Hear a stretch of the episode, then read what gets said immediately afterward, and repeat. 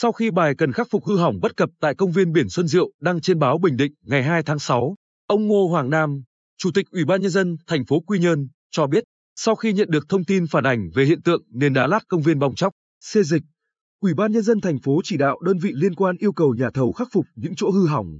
Đây là điểm nối giữa hai hạng mục phần lát nền và phần sân bãi cỏ chưa thi công xong. Theo thiết kế công trình thì đá lát nền được lát xuống cát chứ không đổ lớp bê tông phía dưới, nên qua thời gian sử dụng có hiện tượng xuống cấp. Vì vậy, thành phố yêu cầu nhà thầu phải khắc phục ngay. Theo chỉ đạo của Ủy ban nhân dân thành phố Quy Nhơn, sáng ngày 3 tháng 6, đơn vị thi công đã tiến hành ra cố lại vị trí đá lát nền bị bong chóc, xê dịch để trả lại hiện trạng ban đầu. Sự việc này cho thấy có điểm hạn chế trong thiết kế dự án. Cơ quan chức năng cần nghiên cứu điều chỉnh lại cho phù hợp. Công ty đã nhận thông báo từ Ủy ban Nhân dân thành phố Quy Nhơn từ ngày 12 tháng 5 nhưng chậm xử lý là trách nhiệm của công ty. Riêng tác phẩm điêu khắc giới thiệu về văn hóa Bình Định bị bong chóc chữ không thuộc trách nhiệm của công ty. Công ty chỉ nhận thầu xây dựng gói thầu gạch lát nền.